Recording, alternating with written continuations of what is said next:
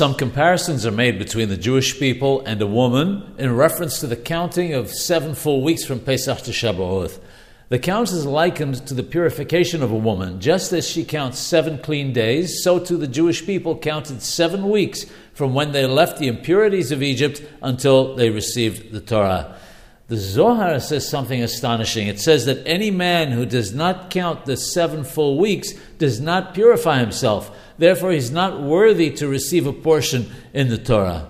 Another comparison is that just like if a woman gets divorced, she must wait three months before she can marry someone else, so too the Jewish people. When they left the jurisdiction of Pharaoh, they had to wait three months before receiving the Torah. However, in His infinite mercy, God counted the months as part of the month of Nisan, the entire month of Iyar, and part of the month of Siwan. Only after that did they merit to receive the Torah.